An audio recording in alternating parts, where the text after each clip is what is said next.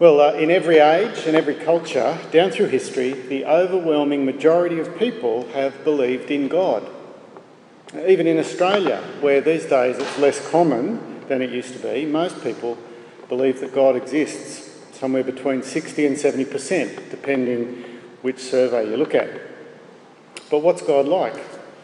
You'll get a dozen different opinions if you ask people. Uh, we'll be considering that question over the next eight weeks. What's God like?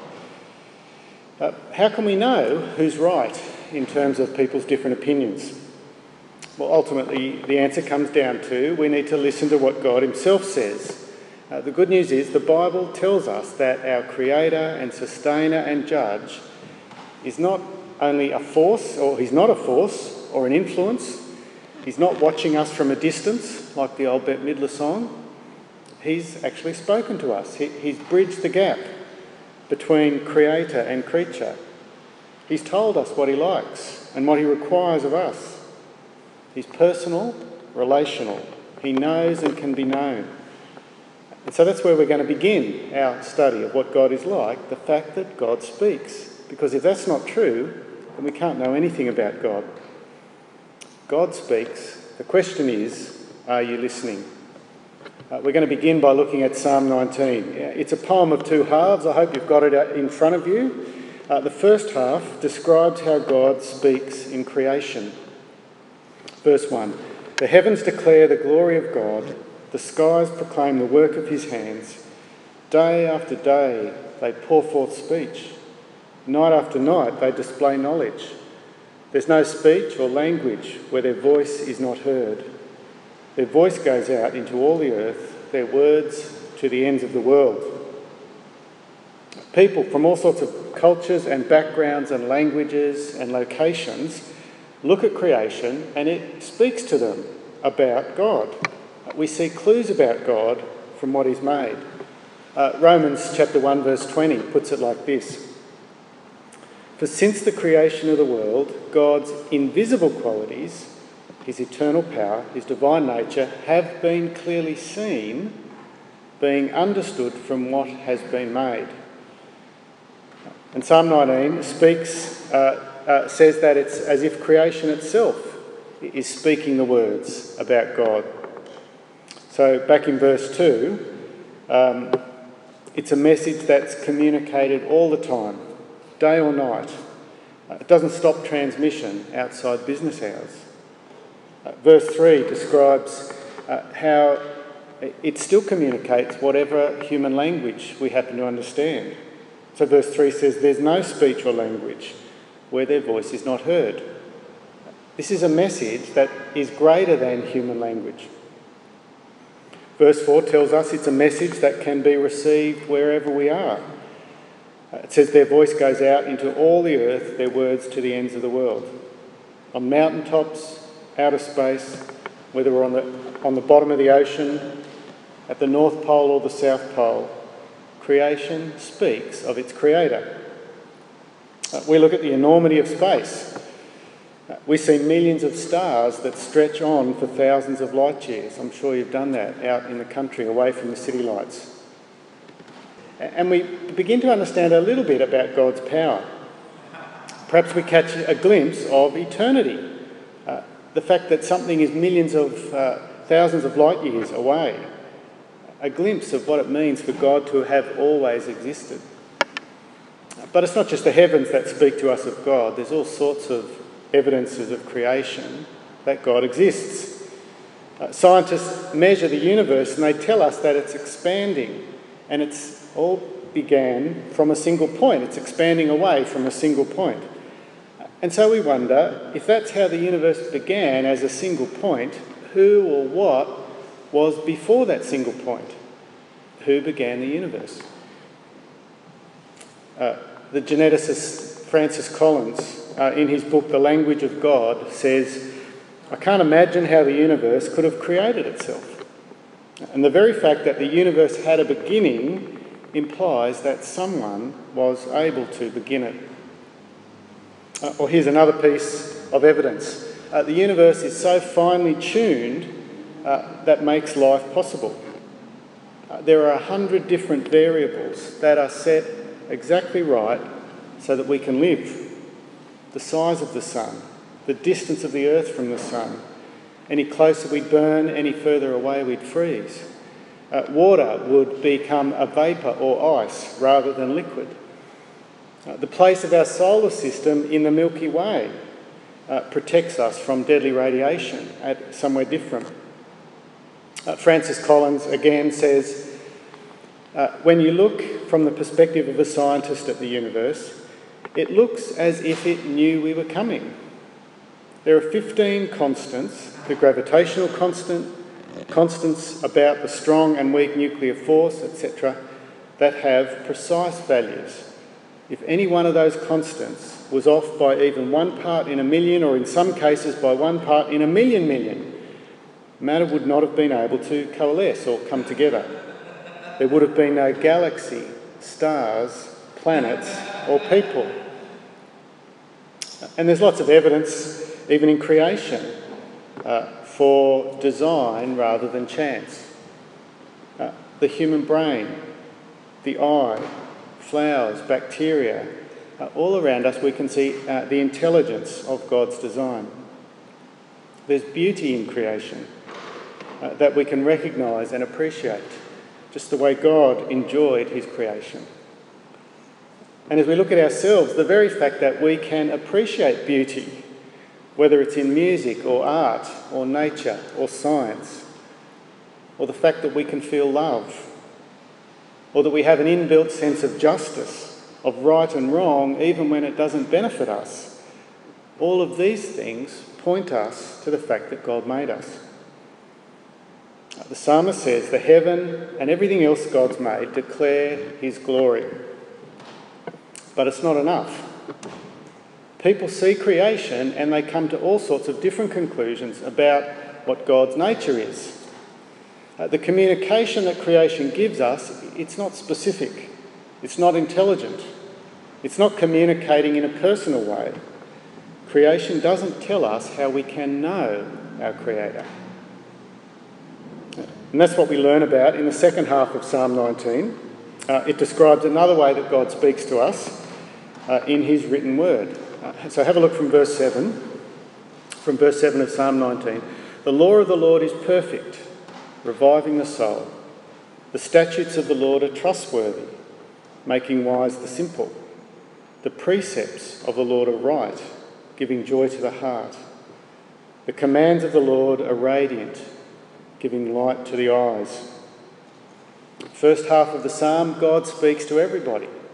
But in the second half of the psalm, we see how God chose a group of people out of all humanity and he spoke to them, to their leaders and prophets. And then they wrote down the words so that they could be preserved and collected and passed on. And the psalmist says that those words are perfect because they come from the perfect God. They give life because God Himself is the source of life. They're words that are trustworthy because they come from the one who is infinitely trustworthy. They're words that tell us how to live, uh, like an instruction manual or a map or maybe like a torch. But they're also words that are like a mirror that points out our faults, our blemishes, our sin, our rebellion, our disobedience. From verse 11, you can see the right way to respond to those words from God. Verse 11 says, By them is your servant warned. In keeping them there is great reward. Who can discern his errors? Forgive my hidden faults. Keep your servant also from wilful sins. May they not rule over me. Then will I be blameless, innocent of great transgression. God speaks through his written word, he warns you, and so the right response is to listen and, and, and to repent and to ask forgiveness. And God is here promising that He'll declare you innocent and blameless. So, this psalm, we've got two types of speaking. One goes out to everybody, verses 1 to 6. Sometimes it's called general revelation, and yet it's deficient. It's not enough to give life, to, to know God. But then we see another type of speaking, verses 7 to 13, that goes to those who have ears to hear. It's called special revelation and it's described as precious and life giving. And then, verse 14, the psalm finishes with a request May the words of my mouth and the meditation of my heart be pleasing in your sight, O Lord, my rock and my redeemer. That's the desire of someone who has heard God speak and who wants his life to conform to those words a life of speaking and thinking in ways that please God. It's a very personal uh, type of uh, expression, isn't it? In a way we don't see in the first half of the psalm. It finishes, My rock, my redeemer. This, this man, this person knows God personally. At the first half of the psalm, we, we see a, a contrast, even down to the name of God that's used. Uh, the first half of the psalm, he's just referred to as God. The, the Hebrew word is El, which is just a, a, general sort of word for any God. But from verse 7 on, again and again, we get this phrase, the Lord, in capitals, that translates uh, the Hebrew word Jehovah or, or, Yahweh. And that's God's personal name, the, the name he reveals to his family. It's like the President of the United States. Everyone else has to call him Mr. President, but his family get to call him Dad or by his first name. But as good as it was for God to speak through his law, even that's only a beginning. Uh, it's a shadow of the real thing.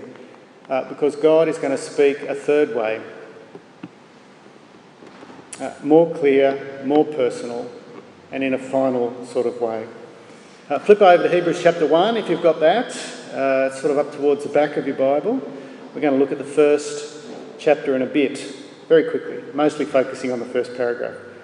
Uh, so listen to Hebrews chapter 1, verse 1. In the past, God spoke to our ancestors through the prophets at many times and in various ways. But in these last days, He's spoken to us by His Son whom he appointed heir of all things, and through whom also he made the universe. The Son is the radiance of God's glory and the exact representation of his being, sustaining all things by his powerful word. Do you see the contrast in the two halves of that paragraph? Previously, God spoke to our forefathers, our ancestors, in all sorts of different ways. If you read your Old Testament, if you read Exodus, like Hilsa was t- talking about, God spoke to his leaders, to, to his prophets, sometimes in dreams, sometimes with an audible voice. One time, God made, uh, spoke by making a hand appear and write on a wall, the first graffiti artist in the history of the world. Another time, he made a donkey speak a message. He would grab a prophet and say, Here's a message for my people. With Moses on the mountain, God gave him Israel's law written on slabs of stone, the Ten Commandments, apparently hand delivered by an angel. Now, all of those examples from the Old Testament must have been amazing. But here's the point that the writer to the Hebrews makes those are nothing, they're boring, they're outdated and superseded compared to what God's done in these last days. Peter, you need to be quiet. Everyone's trying to listen, okay? In these last days, God's spoken to us in His Son. He goes on to describe him. He's the one who inherits all things, the one through whom God made the universe, Uh, the instrument that carved out creation the Son is the word that, command, that, that God commanded everything into being by speaking. But he not only created everything, verse 3 says he sustains everything by his powerful word. Just think about that. Everything in this world, everything in this universe continues to function, continues to exist because the Son speaks to it. Sun, keep burning. Gravity, keep working. Heart, keep beating. Lungs, keep breathing. And one day, Jesus will stop commanding everything to continue and it will end. Everything will end. This is the one God has spoken to you through. He sent him to earth 100% human like us. He emptied himself, he limited himself from what he used to be, and he experienced everything we do. But still, the exact representation of God. And so, as a human, when you looked at Jesus, you were looking at God Himself. People say I'm a lot like my dad. They say on the phone I sound like him. I'll even laugh a little bit like him. But that's nothing compared to Jesus and his Father. You want to know what God's like? Then the Bible says, look at Jesus. Uh, that's what God's like. And there are two pictures uh, for what that's like in verse 3. Uh, firstly, it says, The Son is the radiance of God's glory. Uh, which means that if God's the sun, then Jesus is like the light rays that shine out from the sun. Uh, you know what it's like when you, if you try and look at the sun with your bare eyes, uh, you can't look directly at it. But if you cover it with your hand, but if you cover it with your hand, you can still see the radiance that comes from around the sun. Uh, the brilliance of the sun gets dialed back a bit so that we can see it. That's what Jesus is compared to the Father, who is the sun. Uh, Jesus is the invisible God who's been made visible. Uh, the second picture is in verse 3 as well. Uh, it says he's the exact representation of God's being. Uh, the Greek word for that is character, which we sort of get our word character from. Uh, but the word's used for the shape of a coin that's been stamped out of the die. You've got the die that stamps the image onto the coin, and that image is the character. And that's Jesus. Uh, he is the, uh, the image of God. Not, not in terms of his physical appearance, but in terms of his nature and qualities. Uh, to top it all off, verse 3 goes on to say, After he'd provided purification for sins, he sat down at the right hand of the majesty in heaven this incredibly great one, the one who's the greatest human of all time, but at the same time, God Himself willingly died as a sacrifice for you and for me to bring us forgiveness and to bring us to God. And then he went into heaven to rule beside his Father, and he sat down at the right hand of the Majesty in heaven. He's not only the source of creation, and its heir and its sustainer and its restorer. He's its climax and its goal and its king. That's who's speaking to you. That's who's speaking to you. So, how special do angels and dreams and heavenly hands writing on walls seem now? So, if that's who's speaking to you. What, what do you do with that sort of message? Well, it's pretty obvious, I think, isn't it? If someone like that's speaking to you, you need to make sure you listen. You need to make sure you're listening. And that's just what it says in Hebrews as it moves through. We get to the application at chapter 2, verse 1. The rest of chapter 1 is comparing Jesus to angels and how much greater Jesus is. And finally, we come to the application in chapter 2, verse 1. Therefore, it's always good if you're reading the Bible, when you come to a therefore, that's a good point to stop and say, okay, what, what's the logical application of that?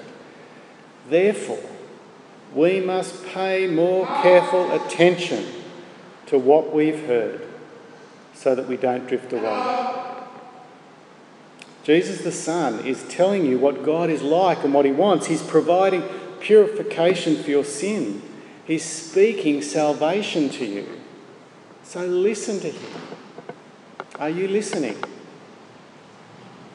Why do we need to listen? Because if you don't, we'll drift away.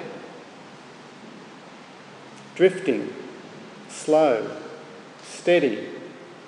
Drifting is about taking our eyes off Jesus and, and listening to other voices instead.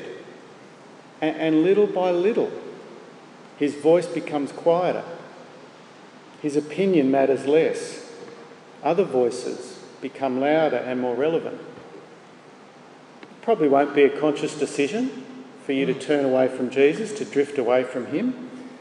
And yet one day you'll look around for Him and He won't be there because you've drifted. Uh, almost certainly, I hope it's not true, but statistically, a group of Christians this size, five years down the track, some of you will have drifted away. I hope it's not the case. So be warned. God wants to keep us by warning us like this. Don't drift away. Keep listening to Him. Now, we're not going to hear His voice audibly, almost certainly, but we need to keep listening to His word that He's given us to read and His Spirit who lives within us. His word and His Spirit. Pay more careful attention to His word. Uh, meditate on it. Don't read quickly like you're reading the newspaper. Slow down, read a sentence and stop. Pay more careful attention. Download an audio Bible, listen to it when you're driving or exercising or gardening. Pay more careful attention. Pick up a different translation so you'll notice things in a fresh way. Pay more careful attention. Give Jesus the best part of your day rather than the dregs when you're fresh. Pay more careful attention. Read with this prayer always in your mind. What are you saying to me, Jesus? What command to obey? What sin to avoid? What can I praise you for? And notice it's a group task. This is not an individual assignment, it's group work. We must pay more careful attention so we don't drift away. It's about helping each other to listen to Jesus and to point each other to Him, to those who know Him and those who don't yet know Him. Uh, do you notice how verse 2 continues? For if the message spoken by angels was binding and every violation and disobedience received its just punishment, how shall we escape if we ignore such a great salvation? The contrast continues. Did you notice the comparison? Ignoring the Old Testament me- message delivered by angels brought punishment, God's judgment. How much more if we ignore the message of God's Son will we be punished? Your friends who are ignoring Jesus at the moment won't escape his punishment. They need to listen to him. I want to finish with a practical challenge. Uh, many of our church activities, the, the, calendar's sort of been messed up a bit this year, but uh, this is the opportunity for you guys to step up individually, uh, take some responsibility to help people pay more careful attention. Uh, so, for the rest of the year, I, I'd love this to be a target that you set yourself for. One good friend to pray for, one significant conversation each week, one person to disciple. Firstly, pick a non Christian friend you want to meet Jesus. Write their name down. Make, it, make yourself accountable to someone. Share it with your home group. I'm, I'm praying for such and such a person. Uh, look for opportunities to introduce them to your Christian friends. Invite them to dinner. Talk about Jesus with them. Invite them to church. Uh, secondly, aim to have one significant conversation with a Christian brother or sister each week. After church is a great time, but maybe it's some making a phone call during the week. Ask what you can pray for them. Ask what they're struggling with. Ask what's giving them joy in life. It might be a spiritual conversation, they're good, but even something that gets below the surface can be encouraging and can build you up and them. One good friend to pray for, one significant conversation, finally, one person to disciple. Uh, begin to pray that God would show you someone you could meet regularly with, to read the Bible, to pray, maybe work through a good Christian book, a chapter at a time. Someone to encourage and someone you can be encouraged by, where you can be transparent and honest. Wouldn't it be great if we were each in some sort of relationship like that? Uh, maybe it's someone younger or the same age or even older. You might meet weekly or fortnightly or just whenever you can. Uh, but the goal is to help each other to pay more careful attention to Jesus. God has spoken by his Son. Are you listening? Let's pray. Our Heavenly Father, we pray uh, that you would help us to hear your Son, to pay attention to him, because in him we find life. Amen.